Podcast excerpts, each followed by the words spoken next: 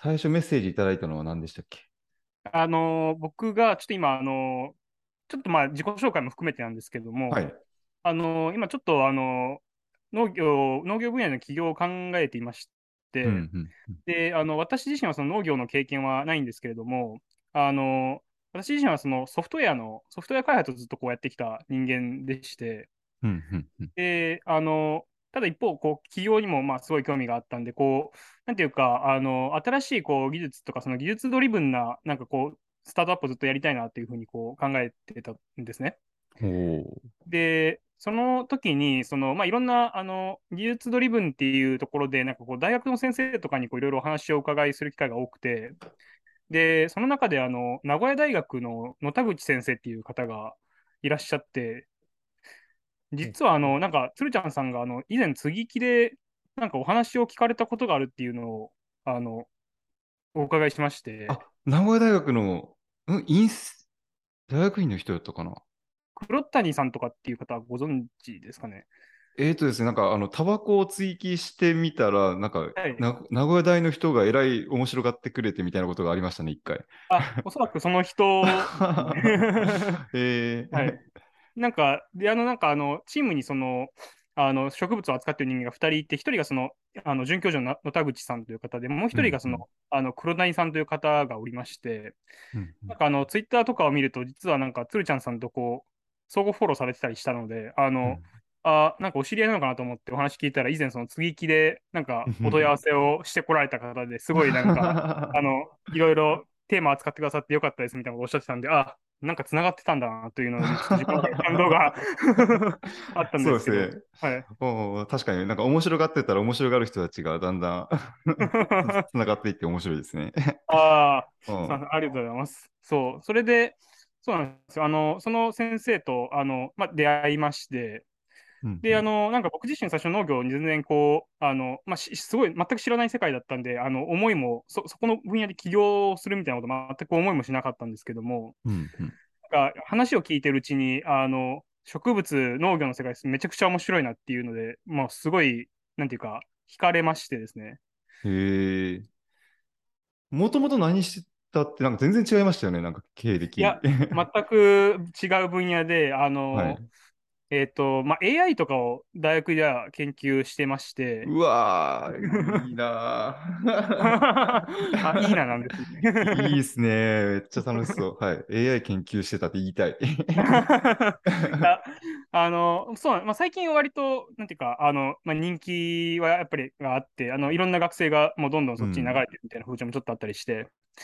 で、なんか僕自身はなので、そのデータの分析だとか、その AI を作るっていう風なことを、あの、いろんなテーマはあんまりこう、あの、本当にいろんなテーマを選びながらやってて、うんうん。で、あの、っていうところで、あの、全然その、まあ、農業とは違う話だったんですけど、えどういうで、どういう AI だったんですか？えっと、私がその大学でやってたのは、あの、音声認識とかって呼ばれるあ技術で、はい。で、あの、いわゆるその人間の声を、あの、よく、あの、Siri とかでも、あの、あると思うんですけども、あの、ろ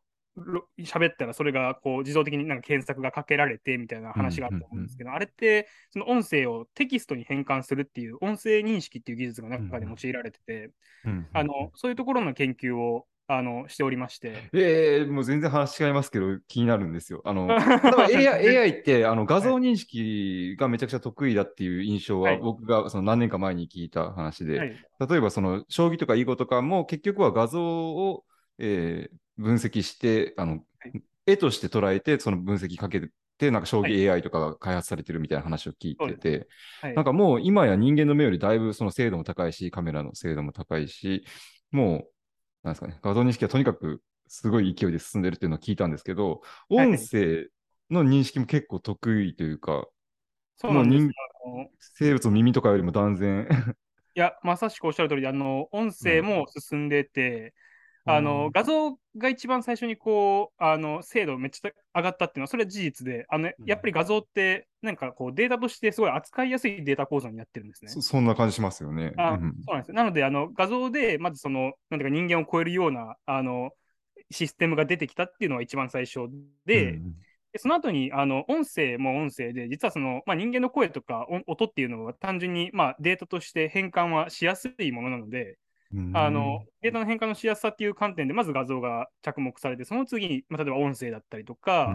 あるいはまあ全然違うような、あの他にもいろんな分野がこう今着目されてたりして、はい、画像以外にも全然広がってますね、今は。すごいすごい。えー、音声認識めっちゃ興味あるんですよ。あの、とにかく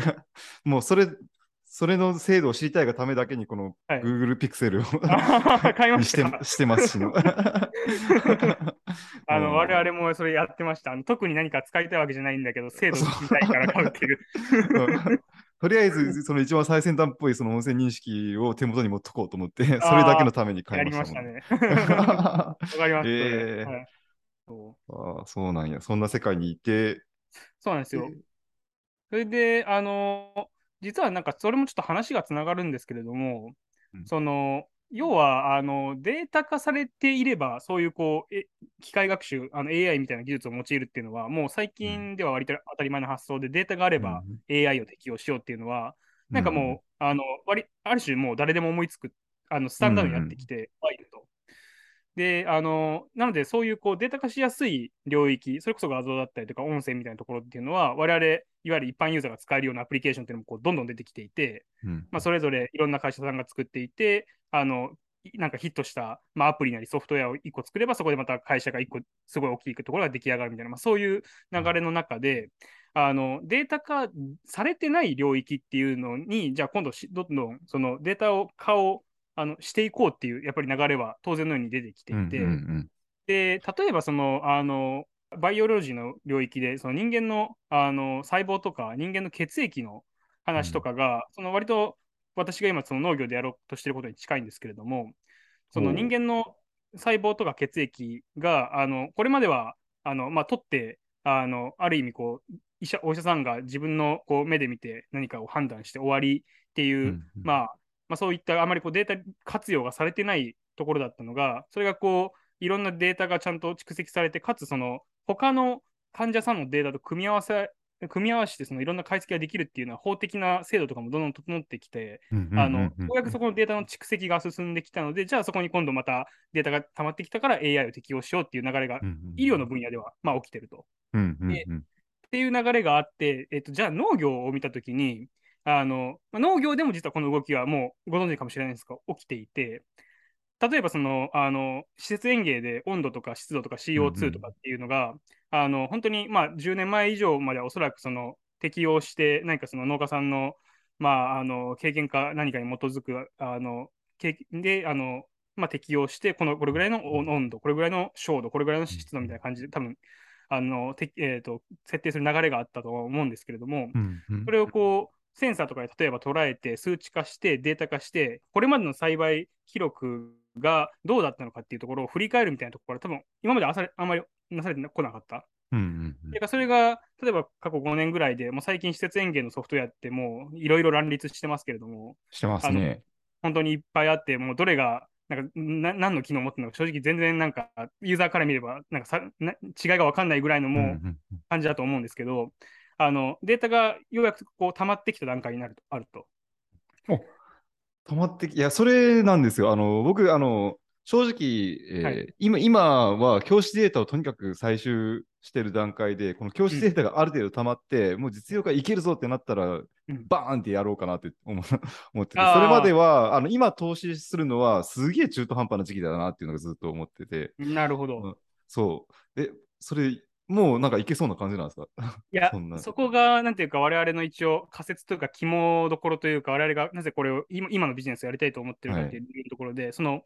えっと、まずまさにおっしゃった教師データっていうのが、まあ、はい、溜まってきてると。で、教師データっていうのは、まあ、データがあって、もう一歩、そのラベルっていう、そのデータがあって、今度正解っていう、まあ、2つのデータの側面があったときに、うん、その農業の分野で言うと、このそれぞれデータがあってラベル、正解っていうのは何なのかということを考えたときに、うん、あの例えばあの目的が、えっと、その年のレタスの収量を上げるという、うん、まあ、まず課題があったとしますと。で、その時に、えっと、一回なんかその適当に、まあ、CO2 なり湿度なり温度なりをこう設定してみて、レタスを一回育ててみました。うんうん、で、この時に、まあ、CO2 とか湿度とか、あの温度とか、まあ、こういったデータは当然、今の技術でもあの蓄積することができると。うんうんじゃあ今度あの、この温度とか湿度の設定が良かったのかどうかの判断になる正解っていうのは、何に設定するかっていうところがすごい大事うで。わー、めっちゃ面白い、この話。いや、それずっと気になってるんですよ。何を正解にするかのゴールが、まあ、将棋だったら王将を取るで分かりやすいんで、はいはいすぐ出せるけど、農業ってな、何に設定するんだろう。まさにそうなんですよ。うん。で、あの、一番簡単に思いつくのは、あの、はい終了終了、うん量を上げる。はい。量を上げるなんで、当然その時のデータの終了を取れば、あ、じゃあこの設定、環境設定とこの終了っていうのを照らし合わせて、次の設定のアルゴリズムっていうか、まあ、式を導きるっていうのが、まあうん、AI、いわゆる AI のやり方なんですけども、終了っていうのは、まあ、あの、当然ながら、例えば、あの、例えば数ヶ月に1回のあの作物だったら、その数ヶ月に1回しかその終了の正解データが手に入んない。うん。うんで、あの、こういう時にあの AI ってそもそもやっぱりデータ量の勝負になってくるので、うんうん。その例えば、えっと、まあ、本当にこれもざっくりいろんな事業あのドメイン、あの分野にもよりますけども、まあ、いせ1000とか1万のデータがあって、ようやくなんかそういうデータ適用ができるっていう世界観の中で、で農業を見てみたら、あの収穫1年に3回できます。えうん。1年やってみて、たまるデータ3つですって、もうなんかこれ、うん。あの全然お話にならない、うんうん。あの世界で、うんあのそもそもあの環境のデータは蓄積してるしていってるんだけど、終了っていうのを正解に置くのって、こううんまずなんかと遠すぎるというか、一番最最後のポイントだけそれ見て、これ正解かどうか判断してるのって、そもそも良くないよねと。そう思う。ああ、めっちゃ面白い。もうもう今の時点で質問がなんか20個ぐらいあるんですけど、まあ、もうとりあえず聞きます。いや、もう一生喋りましょう、もう。そうはい。そうであのまさにその私があのお会いした野田口先生、植物の先生、あの継ぎ木の先生っていうのは、あのここになんていうか、すごい課題感を持たれてて、うん。あのみんなこうスマート農業とか言って、あのセンサーとかいっぱいこうつけて、データ集めて、なんかやろうとするんだけど、あの見てるものがやっぱりその、あのなんていうか、外部的な、あの工学的なけあの指標で取れる、その例えば見た目だったりとか、あのそういう最後の終了だったりとか、うん。すごい遠いものを見ちゃってて、うんなんかもっと直近の、その、じゃあ今、植物自身がどういう健康状態にあるのかっていうリアルタイムの情報をもっと細かく見ていかないと、その、一番最後の終了のところだけ見ても、それ全然なんか遠すぎて、あのうんそもそも今どう対処すべきかっていうところの役には立たないと。うんうんうん。で、当然その先生はあのやっぱり植物をちゃんと生き物っていうふうに捉えておられてるんで、その我々人間みたいに今その生物自体がどう感じてるかっていうのは、あの当然体内のあの反応を見ればわかるし、でそれは人間と同じでデータ化できるものだっていうふうにあのもう考えられてるんで、うん。じゃあそこの植物の体内のあの健康状態をデータ化するメソッドがないだけの話であって、それがないから今なんかみんな終了とか見ちゃってるんだけど、うん。その健康状態そのものを、今今の健康状態そのものをあの数値化できれば、それを正解データとしておいて、うん。で、今までそのいろんなか会社がやっているような環境データっていうのを蓄積された環境データがあるので、そこで紐付ければ、なんかその一番最後の終了っていうところはもちろん見るんだけど、それより手前のその健康状態、今今の健康状態を良くしようっていうところで、データも細かく区切っていけばデータもたまるし、あのよりその、なんていうか、あのちゃんと植物とこう向き合ったあのうんあのソリューションが出せるというふうに考えてなるほど。あはいまあそういう 正解を健康状態、状その状態に置くってことですね。そうです。ああ、はいなるほど。えーめっちゃ面白い。めっちゃ面白い。ただ、きすごいずっと気になってるのが、えー農業ってどうしてもその、まあ、これまでその部会単位、その産地単位でその競固まって競争してこう発展してきたっていう、まあ、日本で言えば、っていう歴史があって、このその産地だけでなんかデータをあの 外に出さないようにしたりとか。あうん。なんかそういうなんかまだそのすごいセンサー入れてめっちゃ計算してただその産地内だけで、えー 回してる感じでそれだとうん AI の力が発揮できないよなってずっと思ってるんですよ。あ、ああなるほど。うんもうもっともう全部回収できるもうなんならもうどっかの企業が宇宙から、あのもう全部 全部測って、はいはいはい。勝手に測ってせ全世界中のデータを、はいはい。うんとかできないのかなとか思ったりするんですけどああ、いてかやでもきっとななるだろうなと思ってて。そうなんですよ。あの、そこは、なんていうか、あの、壊していかなくちゃいけないハードルというか、うんあの、やっぱりその直感的に考えれば、全員がデータを共有して、全員がその享受を受けることが一番全員がハッピーになる、間違いなく最短なんですね。うん。うん、で、その、当然、やっぱりその、なんていうか、まあ、まあ、現実の話として、その、あるこの都道府県だけのデータだけ、なんかちょっとこう、あの見せないようにして、で、うん、ただ他の、なんていうか、あの我々が他で培った技術をその県だけに例えば適用したら、当然その県は、まあ、ハッピーになるかもしれないですけど、うん、なんか、まあ、それって、なんていうか、人類全体から見たら全然ハッピーな話ではないし、うん、あの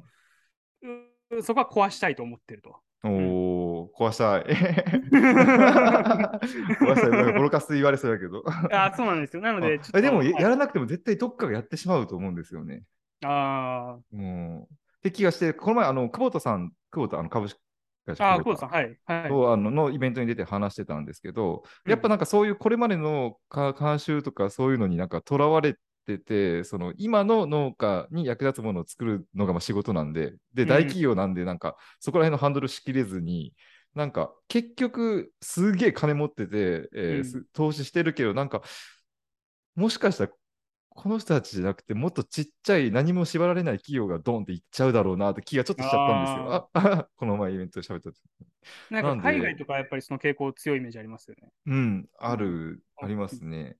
日本でも割とそういうこう、あのいろんな企業のデータを共通化しようみたいな話っていうのはちょこちょこ出てきてはやっぱりいて日本のあの農研機構とかが、はいはい、あのワグリって言ってあのいろんなあのアグリ系のスタートアップご存知かもしれないんですけどもアグリ系のスタートアップの、はいあのサービスを一部開放する形で、そこにデータを一つのプラットフォームに集約するっていうような動きをやっていたりするんで、うんうん、なんか一応、日本でもあの小規模ではありますけど、地道にその流れはでき始めてるのかなという印象はありますね。おうん、で、そういうビジネス、ベンチャーを、なんか大学、ん？大学内ベンチャーかなんか言ってました、ね、大学初のベンチャーで、あの研究室の技術を使って今、あの起業をしようとしていまして、うんうんでちょっとあのスライドを一瞬共有してもよろしいですか？あはい。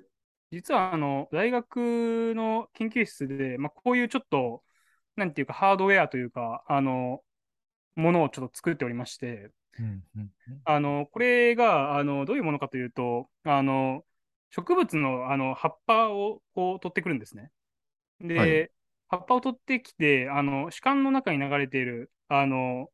えっとまあ、樹液をこう採取して、あのこのすごいちっちゃな診断チップっていうものがあって、そこにこうかけるとですね、あのまあ、ここにちょっと細かく書いてるんですけども、あのあの分子の情報を可視化できるというふうなあの技術になってまして、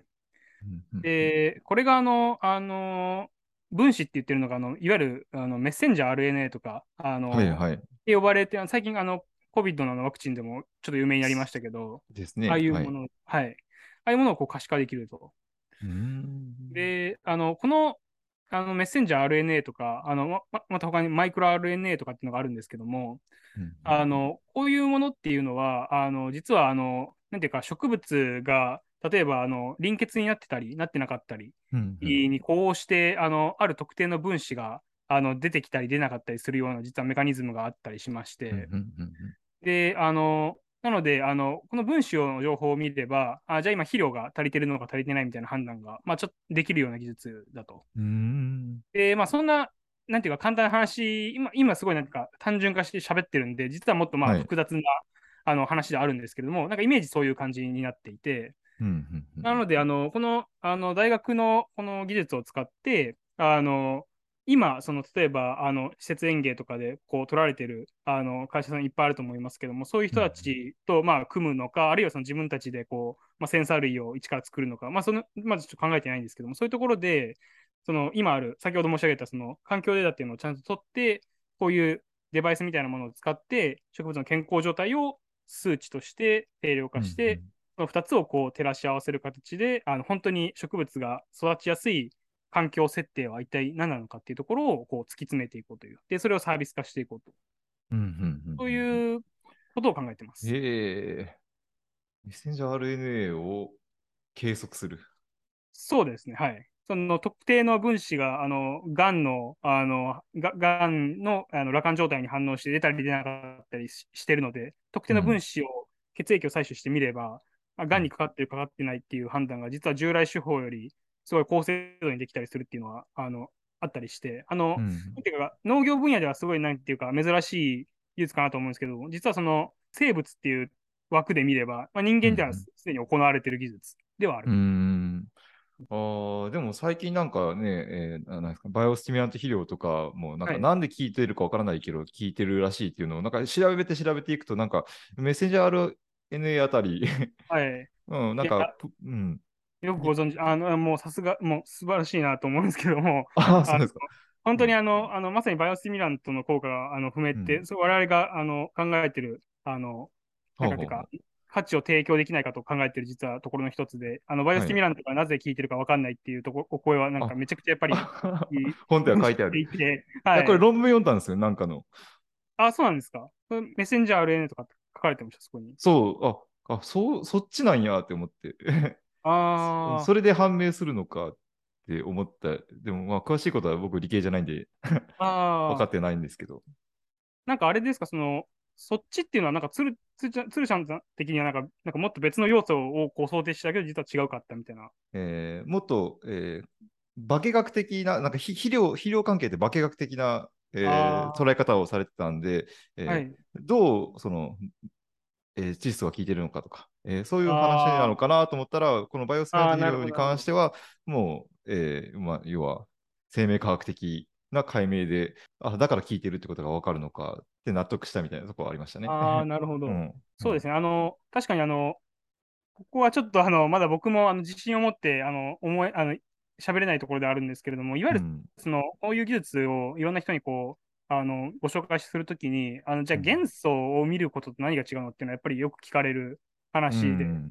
で特にその土とかって、やっぱりその、もう必須元素みたいなのが、あの、十何個あって、微量元素、必須酸要素、そうじゃないやつみたいなのがあるって、で、そこをこうモニタリングするのと、ね、何が違うのっていうのは、やっぱりよく聞かれる話で、うん。一応我々があのそこで思うのは、あの、例えば土とかはダイレクトにそうだと思うんですけども、あの、やっぱりその植物自身の反応ではないとは、あうん。の、やっぱり思っていて、我々はそのサンプル、歯のサンプルを取ってくるんで、その、なんていうか、そこの、なんていうか、情報の遠さというか、土にうん。肥料がいっぱい含まれていたとしても、それが実際にその植物に吸収されてるかどうかっていうのを見るとなると、うん。それそれって多分元素を超えた植物自身の分子なのか何かしらをこう見るっていうところが必要になってくるのかなとは思ってるので、うん。まさになんかその自信のない ちょっと答えになっちゃってるんですけど、うんうん、でもそうですよね。ロマンはすごい感じるんですけど、意外と植物学の研究って遅いんやなとは思ってまし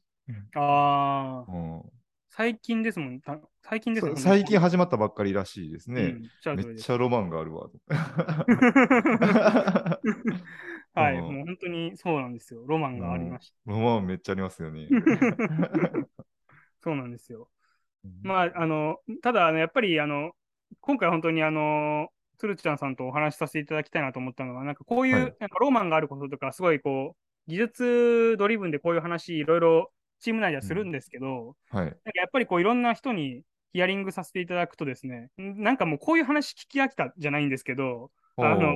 おこういうスマート農業っていうのが、もうやっぱりこういろんな会社がいろんなことやってて、ーうん。違い分かんなくて、で、しかも、こう生産者が、なんていうか、生産者さんがこう対応できるやり方を提案してくれるのはいいんですけど、例えば、光合成上げてくださいってあの言ってくれるのはいいんだけど、光合成上げれないから困ってんだよっていう、うん。みたいな、なんかそういうこう、でややりようのないそのソリューション提案されても困るっていうふうな、やっぱりことを、あのご意見としていただくことが多くて、あ、それは農家側から。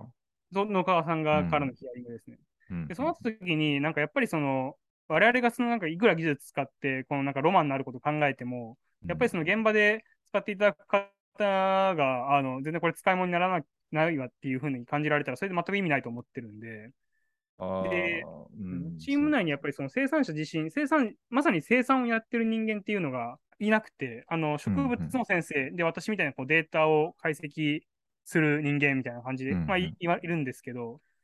リアルにその生産に携わってる方っていうのが、うんあのいないなっていうところは常に課題感として持ってて、うんうんなので、あの例えば、あの今日あのつるちゃんさんとこうごお知り合いにならさせていただいて、あの継続的になんかこういうところで、なんかご意見いただけたなんていう、非常にわがままな お願いで、はい。そしたら、はえ。い 月1回ぐらいこんな感じで、ポッドキャストに出演してもらって、なんかああ、めちゃくちゃありがたいです。はい、いや、えー、この話なんかずっと聞きたいなと。なんかシリーズで、まあ、ポッドキャスト、YouTube も、まあ、同時配信でもいいんですけど、はい。鶴ちゃんさんの発信力だけお返しして非常に申し訳ないなっていうのが正直なところなんですけど。いや、その代わりなんか最新のこと知りたいっていう僕の。あもちろん、はい。私の、はい、僕の好奇心。じゃあちょっとあの本日お忙しい中お時間いただきまして本当にありがとうございました。いえいえ、こちらこそありがとうございます。面白かったです。また、はい。今後ともよろしくお願いします。よろしくお願いします。もしかしたらなんか、あの、ポッドキャストでポンって流れてるかもしれないです。ああ、切り取られて。ああ、大丈夫です。あの、共有した資料だけ、あの、コンフィデンシャルでお願いします。あれは出さない。はい、ありがとうございます。はい。はい、ありがとうございます。はい。